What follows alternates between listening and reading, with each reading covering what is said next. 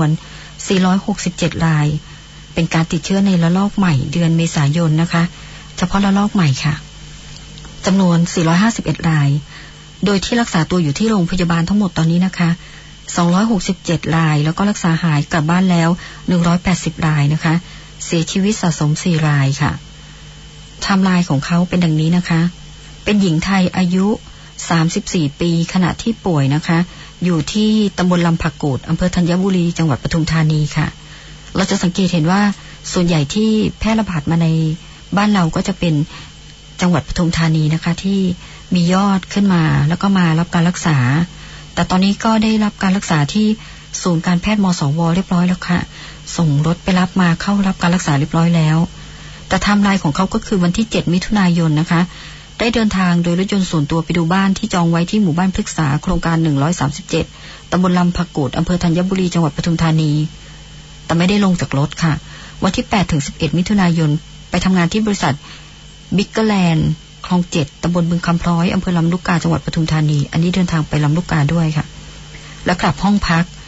หลังจากทำงานแล้วก็กลับห้องพักมาที่ชุมชนธัญพฤกษ์คลองเจ็ดตำบลลำผักกูดอำเภอธัญบุรี จังหวัดปทุมธานี วันที่ 12 เดินทางโดยรถยนต์ส่วนตัวอีกนะคะนำเอกสารไปฝากยามไว้ที่ป้อมยามหมู่บ้านพฤกษาโครงการ 137 ในวันที่ 13ถึง16 มิถุนายน กลับบ้านและกลับห้องพักตามปกติค่ะ ก็คือไม่ได้แวะที่ไหนเลยนะคะ ก็จะมีสองแห่งก็คือไปทำงานกับไปหมู่บ้าน วันที่ 17 เดินทางโดยรถยนต์ส่วนตัวพร้อมเพื่อนร่วมงานอีก 5 คน ไปฉีดวัคซีนที่มสวประสานมิตร และกลับหอพักค่ะวันที่ 18 มิถุนายนมีอาการไข้ปวดศีรษะไอเดินทางไป ไปหามารดาที่คลองสามตำบลสาราครุอำเภอหนองเสือจังหวัดปทุมธานีและกลับห้องพักค่ะ อันนี้วันที่18เขาเริ่มมีอาการป่วยนะคะ แต่ว่าวันที่17เจ็ดเนี่ยไปรับวัคซีนค่ะ วันที่19นะคะ ก็อยู่ห้องพักไม่ได้ไปไหนอีกนะคะ แต่วันที่20มีอาการไข้ไอ และเดินทางมาตรวจที่ศูนย์การแพทย์มสวองคลักษ์ได้รับการตรวจหาเชื้อโควิด -19 และกลับห้องพักได้รับแจ้งหลังจากนั้นว่าพบติดเชื้อและยืนยันการติดเชื้อ วันที่ 21 ค่ะ เมื่อวันที่ 21 ก็คือวันจันทร์ เดินทางมาศูนย์การแพทย์มสวนะคะ ทางศูนย์การแพทย์นะคะ ไปรับมารักษาที่โรงพยาบาลมสว เพราะฉะนั้นก็เป็นอีกรายหนึ่งที่เพิ่มขึ้นในยอดของจังหวัดนครนายกค่ะ แล้วก็แยกแยกเป็นอำเภอได้ดังนี้นะคะ ทางสาธารณาสุขจังหวัดนครนายกก็ได้แยกเป็นอำเภอเมืองค่ะ มี 97รายนะคะที่ ที่ติดเชื้อในตอนนี้อยู่นะคะอำเภอบ้านนาค่ะ มี74รายค่ะอำเภอปากพลีมี14รายอำเภอองคลักษ์นี่มากที่สุดเลยนะคะ174รายค่ะ แล้วก็เป็นบุคคลต่างจังหวัด92รายค่ะ โดยเสียชีวิตไปแล้วก็เป็นบุคคลภายนอกกันนะคะ เสียชีวิต2ราย ที่อำเภอองคลักษ์เสียชีวิต1รายอำเภอเมืองเสียชีวิต1รายรวมเป็น4รายค่ะ ที่สะสมตั้งแต่เดือนเมษายนนะคะ สำหรับผู้รับวัคซีนนะคะ ตอนนี้มี 21,656 คนนะคะ ก็ถ้าเฉลี่ยกับจำนวนประชากรของเราก็จะเกิน 10%ไปแล้วนะคะ ได้รับการฉีดครบสองเข็มเลยก็จะมีอยู่ 8,790 คนค่ะ แล้วก็ทางจังหวัดนครนายกก็ขอประชาสัมพันธ์ดังนี้ค่ะว่า ขอให้ผู้ที่คาดว่าตัวเองจะสัมผัสและมีไทม์ไลน์ร่วมกับ ผู้ป่วย ไม่ว่าอะไรใดก็ตามนะคะ ที่ผ่านมาค่ะ ขอให้ผู้สงสัยที่ว่าคาดว่าจะสัมผัสกับผู้ติดเชื้อ แจ้งไปที่สำนักงงานสาธารณาสุขจังหวัดนครนายก หมายเลขโทรศัพท์ 0842430216 หรือโรงพยาบาลในพื้นที่เพื่อเข้ารับการตรวจหาเชื้อโควิดต่อไป ในการแพร่ระบาดในระลอก 3 ของจังหวัดนครนายก ตั้งแต่เดือนเมษายน 2564 มีผู้ติดเชื้อเพิ่มขึ้นอย่างต่อเนื่องค่ะ การติดเชื้อในครอบครัวและการติดเชื้อโดยรอบ จังหวัด คือขอบขอบจังหวัดนะคะโดยรอบ จึงดำเนินการตรวจเฝ้าระวังเชิงรุกในสถานที่ที่มีการรวมกลุ่มของคน ได้แก่เรือนจำโรงเรียนเตรียมทหาร โรงงาน ได้แก่โรงงานแหนมดอนเมืองไทยซันไทยซัมมิทโกลด์เพรสและตลาด ก็ได้แก่ตลาดโรงเกลือตลาดต้นไม้คลองสิบห้าเพื่อตรวจหาเชื้อโควิด รวมทั้งหมด 1,812 ราย อันนี้เป็นเชิงลุกนะคะ โดยเชิงลุกนี้นะคะ พบผู้ติดเชื้อหนึ่งราย นะคะจะขอความร่วมมือประชาชนที่ปฏิบัติตามมาตรการป้องกันโควิดนะคะ ให้เข้มงวดนิดนึงนะคะ ก็มี DMHTTA ก็คือเว้นระยะห่าง สวมหน้ากากอนามัยล้างมือบ่อยๆนะคะ คัดกรองอุณหภูมิของตนเองนะคะ ตามจุดต่างๆ ที่มีให้คัดกรองค่ะ แล้วก็ถ้าถ้ารู้สึกว่าอุณหภูมิท่านสูงท่านไปตรวจหาเชื้อได้เลยค่ะ และใช้แอปพลิเคชันไทยชนะอย่างเคร่งครัด ทั้งนี้ท่านสามารถ โทรไปที่สายด่วน 1567 ก็ได้นะคะ ของศูนย์ดำรงธรรมหรือ 1669 นะคะ ถ้าท่านมีอาการที่ไม่พึงประสงค์นะคะ แล้วก็คาดว่าท่านจะติดเชื้อหรือว่าสัมผัสกับผู้ติดเชื้อมาแล้วก็มีอาการนะคะ โทรไปได้นะคะ ศูนย์ดำรงธรรมนี่ 1567 1567 นี่จะเป็น 8 นาฬิกา 30 นาทีถึง 19 นาฬิกาค่ะ แต่หลังจากเวลา 19 นาฬิกาท่านโทรไปที่ 0649807799 ค่ะ เดี๋ยวเราพักสักครู่นะคะ เดี๋ยวกลับมาฟังสิ่งที่น่าสนใจค่ะ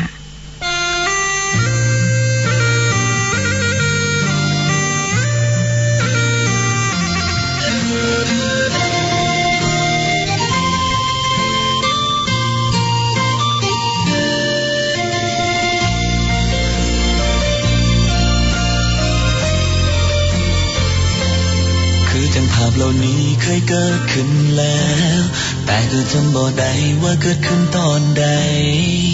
อยู่ในความทรงจำหรือว่าแค่ฝันไป ทั้งที่หัวใจบ่เคยเชื่อเรื่องแบบนี้เลย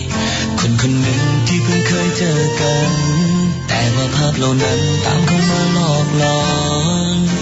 ให้ใจคิดถึงไม่เคยเป็นมาก่อนไม่ได้อ้อนวอนเรียกร้องขอจากใคร สิ่งที่แนมบ่เห็น เคยติดใจบ่ยอมรับมัน แต่ตอนนี้ทุกอย่างก็แปรผัน จากมือนี้หอดมือนั้นสิบ่ยอมให้ผู้ใดมาทำร้าย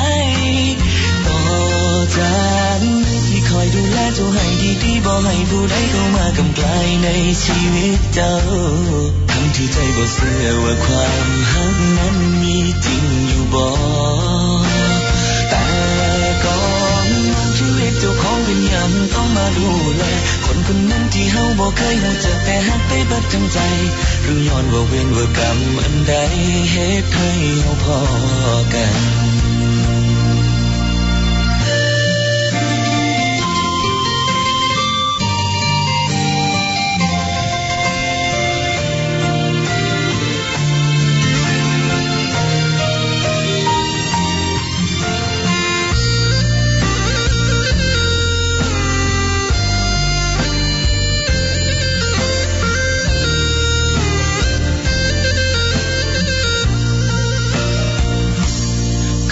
าพเหล่านี้เคยเกิดขึ้นแล้ว แต่ก็จำบ่ได้ว่าเกิดขึ้นตอนใด อยู่ในความทรงจำหรือว่าแค่ฝันไป ทั้งที่หัวใจบ่เคยเชื่อเลื่อนแบบนี้เลย คนคนหนึ่งที่เพิ่งเคยเจอกัน แต่ว่าภาพเหล่านั้น ใจคิดถึงไม่เคยเป็นมาก่อนไม่ได้อ้อนวอนเรียกร้องขอจากใคร สิ่งที่แน่บ่เห็น เคยปิดใจว่ายอมรับมัน แต่ตอนนี้ทุกอย่างก็แปรผัน จากมือนี้หอดมือนั้นสิว่ายอมให้ผู้ใดมาทำร้าย จากนี้สิคอยดูแลเจ้าให้ดีๆบ่ให้ผู้ใดเข้ามากำไกลในชีวิตเจ้า ทั้งที่ใจบ่เชื่อว่าความหักนั้นมีจริงอยู่บ่แต่ก่อน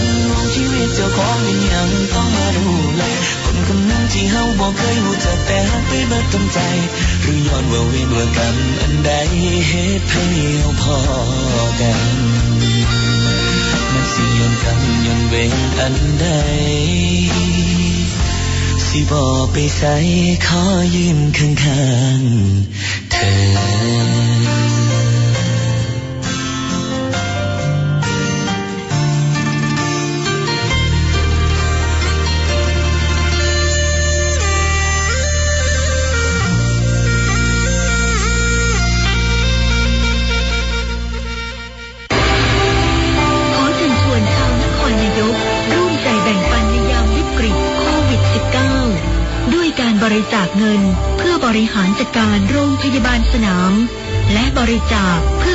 รณ์การแพทย์ หรือบริจาคสิ่งของที่ไม่เป็นการส่งต่อเชื้อ เช่นข้าวสารอาหารแห้ง โดยแจ้งความจำนงได้ที่หมายเลข 1567 ศูนย์ดำรงธรรม จังหวัดนครนายก 1300 พัฒนาสังคม และความมั่นคงของมนุษย์ จังหวัดนครนายกค่ะก็ขอบคุณทานน้ำใจนะคะ ที่มีการช่วยส่งต่อความช่วยเหลือไปยังผู้เดือดร้อนที่ได้รับผลกระทบจากโควิด -19 นะคะ ในจังหวัดของเราค่ะ หมายเลขบริจาคนะคะ ถ้าหากว่าเป็นเงินค่ะ ธนาคารกรุงไทย 211-6094-211 ค่ะ เนื่องจากว่าการที่ส่งต่ออาหารที่เป็นของสดเนี่ย คือ ถ้าเรานำมาแล้วเราต้องเก็บรักษาหรือเราต้องไปส่งต่ออีกทีหนึ่งอาจจะมีการส่งต่อเชื้อได้ เพราะว่าเป็นอาหารถึงแม้ว่าปรุงสุกแล้วก็ตาม แต่ในการสัมผัสกันบ่อยๆที่บริเวณกล่องอะไรอย่างเงี้ยนะคะ เพราะฉะนั้นก็เลยขอเป็นทานน้ำใจที่เป็นข้าวสารอาหารแห้ง หรือถ้าเกิดท่านมีอาหารที่ปรุงสุกแล้วท่านส่งตรงไปยังผู้ได้รับความเดือดร้อนได้เลย อันนี้ก็ได้ค่ะ ก็รับทุกอย่างนะคะ แต่ว่าขอให้ระมัดระวัง เนื่องจากว่าผู้รับเนี่ยจะเป็นผู้ได้รับผลกระทบจากการติดเชื้อ แล้วก็อาจจะเป็นผู้ป่วย แล้วก็อาจจะอยู่ในแวดวงของที่ต้องดูแลความสะอาดความปลอดภัยให้กับของเขาเป็นพิเศษนะคะ ก็ขอบคุณนะคะมียอดณวันที่ 22 มิถุนายน 2564 ค่ะ ยอดวันที่ 22 ก็จะเป็นเงินรับนะคะ 6 2 0 0 0 835 บาท 88 สตางค์ค่ะ ยอดเบิกจ่ายไปแล้ว 527,214 บาท 36 สตางค์ค่ะอยอดคงเหลือ 93,621 บาท 52 สตางค์ค่ะ แล้วก็ยังมีข่าวบนหน้าเพจของประชาสัมพันธ์นครนายกนะคะ ของประชาสัมพันธ์จังหวัดนครนายกค่ะ ชื่อเพจคือประชาสัมพันธ์นครนายก ท่านจะได้ รับข่าวสารนะคะ ซึ่งเราจะขึ้นไว้เรื่อยๆ ก็เป็นข่าวที่ด่วนๆเลยก็คือ ตอนนี้นะคะเขื่อนขุนด่านปราการชนประกาศเปิดให้นักท่องเที่ยวเข้าชมได้แล้ว ในวันเสาร์ที่ 26 มิถุนายน 2564 ค่ะ ก็มีมติออกมาแล้วค่ะ บนหน้าเพจก็จะมีข่าวของการลงทะเบียนค่ะ การจองการรับวัคซีน ซึ่งมีคนถามมาเยอะมากว่า คือเราจะลงทะเบียนได้ทางใด บนหน้าเพจก็ขึ้นไว้ให้ค่ะ ก็จะมีวิธีการขั้นตอนการลงทะเบียนแล้วก็มีชื่อเว็บไซต์นะคะ แอปพลิเคชันก็คือ Safe นครนายกค่ะ แล้วก็มีขั้นตอนบอกเรียบร้อยนะคะหนึ่งสองสามสี่ท่านเข้าไปดูได้เลยค่ะ แล้วก็จะมีข่าวเรื่องการยื่นเสียภาษีเงินได้นะคะพงด90พงด91นะคะ หรือการเสียภาษีเงินได้ภายในวันที่ 30 มิถุนายนนี้โดยไม่ต้องจ่ายค่าปรับและเงินเพิ่ม คือจริงๆ เราต้องยื่นน่าจะหมดไปแล้วเดือนมีนาคม แต่ว่าอันนี้สามารถยื่นต่อได้นะคะ เพิ่มเติมได้ไม่เสียเงินนะคะ ไม่เสียค่าปรับ วันที่ยื่นแบบสำหรับผ่านอินเทอร์เน็ตนะคะ ถึงวันที่ 30 มิถุนายน 2564 ที่ www.rd.go.th นะคะ ภายในวันที่ 30 มิถุนายนนี้ โดยไม่ต้องชำระค่าปรับและเงินเพิ่มสำหรับผู้เสียภาษีที่ต้องชำระตั้งแต่ 3,000 บาทขึ้นไป สามารถผ่อนชำระได้ 3 งวดนะคะ ถ้าท่านคำนวณแล้ว ในระบบคำนวณแล้วท่านต้องชำระภาษีนะคะ 3,000 บาทขึ้นไปเนี่ย ท่านสามารถผ่อนได้แล้วค่ะ ไม่ต้องจ่ายสดค่ะ แล้วก็ยังมีข่าวของคณะรัฐมนตรีเห็นชอบ ร่างพระราชกฤษฎีกานะคะ ลดการจ่ายเงินสมทบของผู้ประกันตนตามมาตรา 40 เหลือร้อยละ 60 ของเงินสมทบเดิม เป็นระยะเวลา 6 เดือนนะคะ และร่างกฎกระทรวง ลดเงินสมทบที่รัฐบาลจ่ายเข้ากองทุนประกันสังคมเป็นระยะเวลา 6 เดือนเช่นกันค่ะเพื่อบรรเทาความเดือดร้อนให้ผู้ประกันตนที่ได้รับผลกระทบจากการระบาดโรคโควิด -19 นะคะ ท่านอ่านได้ที่เพจประชาสัมพันธ์นครนายกค่ะ มีรายละเอียดมากมายค่ะ อันนี้ก็เป็น การช่วยเหลือนะคะ เป็นมาตรการช่วยเหลือของทางรัฐบาลค่ะ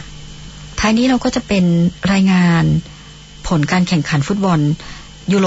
2020 ค่ะ เมื่อวานนี้นะคะ โครเอเชียพบกับสกอตแลนด์ โครเอเชียก็ชนะไป 3 ต่อ 1 ค่ะ สาธารณรัฐเช็กนะคะ พบกับอังกฤษ อังกฤษชนะไป 1 ต่อ 0 ค่ะ สวีเดนพบโปแลนด์นะคะ สวีเดนก็ชนะไป 3 ต่อ 2 ค่ะ สโลวาเกียพบสเปนค่ะ สเปนชนะไป 5 ต่อ 0 ค่ะ โปรตุเกสกับฝรั่งเศสค่ะ เสมอกันไป2ต่อ2ค่ะ แล้วก็ผลวันนี้ก็คือตีสองนะคะ เยอรมนีกับฮังการีพบกันนะคะ เสมอกันไป2ต่อ2เช่นกันค่ะ ก็จะมีรอบทีมที่จะพบกันในวันเสาร์นะคะ อันนี้ โอ้ บอกกันวันเสาร์เลย อันนี้อย่าอย่าพึ่งแล้วกันนะคะ เดี๋ยวรอรอบวันศุกร์เดี๋ยวจะขึ้นให้ที่หน้าเพจนะคะท่านจะได้ดูว่าคู่ไหนพบกัน สำหรับท้ายนี้ก็จะเตือนย้ำเตือนเรื่องข่าวปลอมนะคะ ข่าวปลอมที่ออกมามากมาย ก็ขอให้ท่านใช้วิจารณญาณนะคะ เพื่อพิจารณาว่านั่นคือข่าวจริงมีที่มาที่ไปอย่างไร แล้วก็ก่อนที่ท่านจะแชร์ หรือท่านจะโพสต์อะไรไป ถ้าเกิดมันเป็นข่าวปลอมท่านต้องได้รับโทษเหมือนกันนะคะถ้ามีความผิดค่ะ กระทรวงดีอีก็เตรียมที่จะจับผู้ที่มีความผิด ทางละเมิด แล้วก็ผิดทางพรบคอมพิวเตอร์ด้วยนะคะ แล้วก็การพนันเป็นสิ่งผิดกฎหมายค่ะ ท้ายนี้ก็ขอขอบคุณสถานีวิทยุกองทัพบกโรงเรียนนายร้อยพระจุลจอมเกล้าแล้วก็รายการข่าวเช้านครนายกอำนวยการผลิตโดยสำนักงานประชาสัมพันธ์จังหวัดนครนายกขอลาท่านไปก่อนค่ะ สวัสดีค่ะ